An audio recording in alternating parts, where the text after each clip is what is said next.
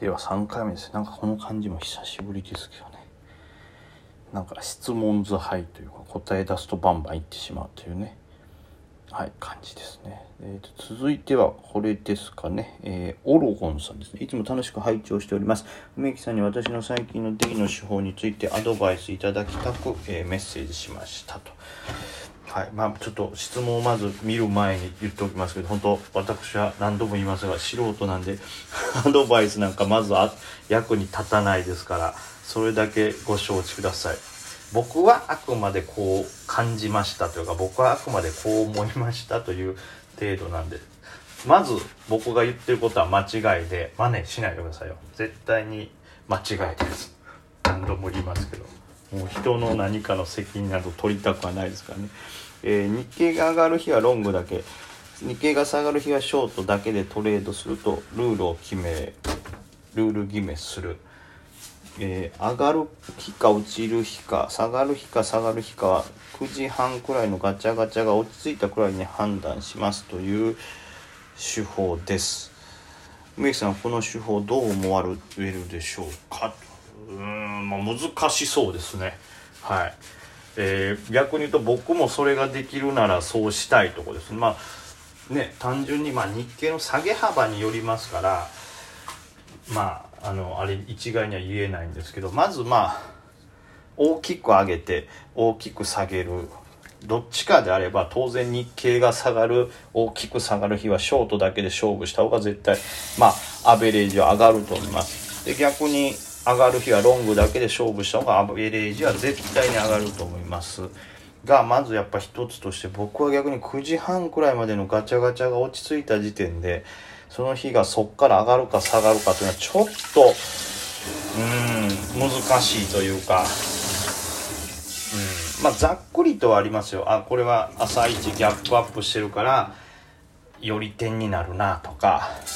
ギャップアップ銘柄が多すぎるしこう市場の心理から言ってまだみんなこれイケイケで買えとはならへんやろ。これはギャップアップでより手になるんじゃないかなとか。ギャップダウンやからこれはより底なるかなみたいな。市場の心理でもここならみんな一旦さすがに下がったと思っても一回売りが止まるんじゃないかなとかね。そういうある程度の予想を持ちながらトレードしてそこら辺までは逆に当たったとしてですけどやっぱより点だと思って打ったえっ、ー、と下がった後もう一回リバしないとも当然限らないんですよね。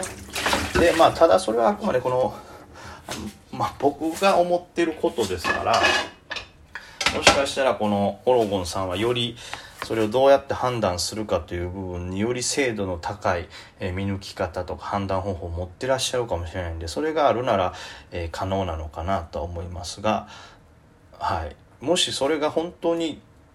超高精度で分かるんであればそのトレードの方が良いだろうなと思います。ただ僕自身はちょっとそれが分かる手段がないんで、えー、いけるとは言えないという感じですね。でさらにもう一個あるのはそのやっぱ下げ幅といったところでもちろんあの日経が下げたからといってね全銘柄下がるわけじゃなくてですね、えー、それがさすがにそれは1,000円幅、まあ、1,000円幅でも上がる銘柄ってあるんですけど1,000円幅800円幅600円幅みたいなそれぐらいのサイズで下がってくると基本的にはまあショートで勝負して大体下がるだろうとは思うんですけど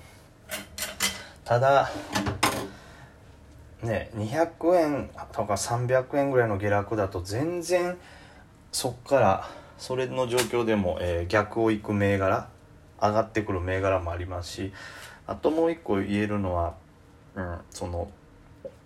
日経がこれ下げる日だなと思っても最初からそこそこのギャップダウンで始まってそっからの下げ幅がそこまで大きくないとかだと同じくショート入った位置からはあんまり下がらず下手したら踏み上げられるという危険性もあるのかなと思うんでもし、えー、そのトレード成功するのであれば本当に8割9割当たるレベルの、えーとまあ、日経がその日そこから上がる下がるの精度を持ってるっていうのと、えー、あとはその上げる下げるの幅上げ幅下げ幅というのも結構高精度で、えー、分かるというのが必要なのかなと思いますね。でそれができれば、まあ、ある程度個別銘柄に関しては雑な狙い方をしても、はい、ロングショート勝ちやすいのかなとは思いますね。はい、もしそんな精度の高く分かる方法があればマジで知りたいんで教えてほしいよね。これは本当に切実に教えてほしい。あるんやったら教えてほしいわこっちがみたいなああいうちょっと小バカにした態度で言うんではなくて本当に方法があるなら僕は知りたい。でもしその方法が分からるならばこのオロゴンさんと同じ僕は、えー、手法を使うと思います。はい。まあロングというかスイングの銘柄別にしてですけどね。はい。本当に可能であるならば非常に良い考え方だと思います。えー、続いて、あかんたれさん。最近はライブ配信もあって楽しく聞かせていただいてます。ああ、この質問もらったらまだそのぐらいの頃やったんか。すいませんね、遅くなって。えー、梅木さんに質問があります。サラリーマンの給料日が25から27日あたりが一般的だと思いますが、えー、株をやってるサラリーマン給料が入ったら株を買うだろうという心理で1ヶ月の中で大まかに月末は株価が上がって月中は、えー、換算と下がっていくという傾向はあると思われますでしょうか？これがもし傾向としてあるなら、まあ、月の真ん中ぐらいに買って月月末に売るということが有利だと思うのですが梅木さんにこれについてお考えや感想をお聞きしたいですとありますがまあさすがにそこまで簡単なものじゃないかな株はともちょっと思いますね。まあそのうん。まあ心理がまずあるじゃないですか。その早速入金した株の余力できたからこれ新しく金入れて買ったるぞっていう心理はねもちろん分かりますし僕もやりたくなりますけどただまあ当然ね入金したからといってその日買うわけでもないですしまあその日手頃な銘柄があれば買うけどそうじゃなかったら買わないということが起こるのでまあ精度がそこまでぴったりじゃないっていうのがまず一つとえー、っとね当然ですけどその何て言うんですか、どの銘柄に入るかっていうのも変わってきますしあとは単純にやっぱりそのねサラリーマンの人の給料にもよりますけど余力全部株入れるぜっていう方がどれぐらいいらっしゃるのかなっていうのにもよりますよね。はい、なんでまあ僕もちょっと今のところその統計はもちろん取れてないのでどれぐらいその人数がいてどれぐらいの上げ幅になるかっていうのがわからないのと、はい、その人たちがその日に買うのかとかなんならほっといて月末じゃない翌月の中頃に買うのかっていうのもわからないのでなかなか難しいかなと思うのがまず一つですね。あとまあ逆にその日に入金してその日すぐ買いたいね。俺株好きやからすぐ入れてすぐ買うねうえっていうやつは多分雑魚なんでだいぶ淘汰されてるというかそういうやつはすぐやられて退場してるんじゃないかなと思うんでそうなるとある程度上手い人が残っちゃってるからその手法は使えないのかなっていうのもまず1個ですね。だまあ人間は成長するというか変化するというのがあるんでまあそういう月もあると思いますよ。その給料日あたりに買いたいって言って入金して買うっていう人もいると思いますけどそれって考え方としてはどっちかというと非常にギャンブル的というか競馬ファンパチンコファンとかそういうギャンブル好きな人がやりがちななんか手法なんですよね。入金してすぐちょっと楽しみたいみたいなとこに近いんで。そういう人は多分ちょっと早々いなくなっちゃうんかなっていうのが一つありますしまあねこの手法をみんなが考えて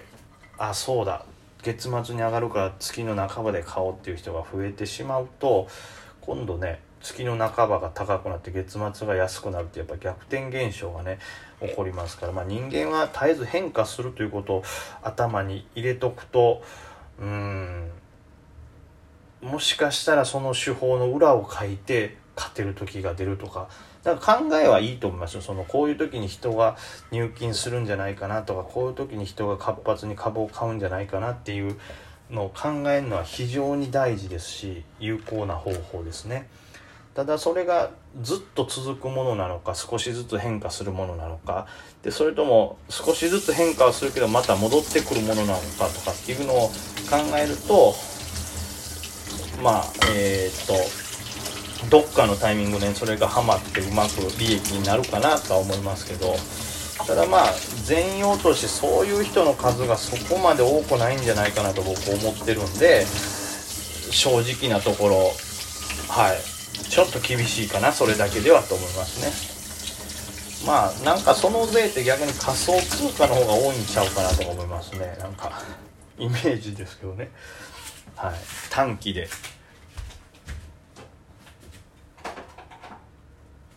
うん短期とか短期でもあるけどむしろちょっと貯金感覚みたいなのですぐ入れちゃうっていう人はいそうな気がしますね。仮想通貨の方が。っていうのがまあ一個かな。はい。そんなとこですかね。だからまああるじゃないですか。そのいわゆるあの年末売りとかっていうのもね。そのいわゆるポジションとかを調整するだけじゃなくその何ですかああいう年度末か。あの税金の確定とかっていうとかもありますから、まあ、そういうことを考えて絶対トレードするっていうのは非常に意識しておくのは大事なことだなと思いますから良いとは思いますけどね。はい、忘だからでもね忘れがちになっちゃうんでそれもね僕が逆に覚えておくのも大事でしょうね。今後変わってくるというかね。はい。というわけでございますね。まあでも本当ね全員が株も給料入ったら全員株買うことなみたいになってくれたらめっちゃ楽やのにな。そうはいかないというやつですね。よいしょ。ちょっとお皿を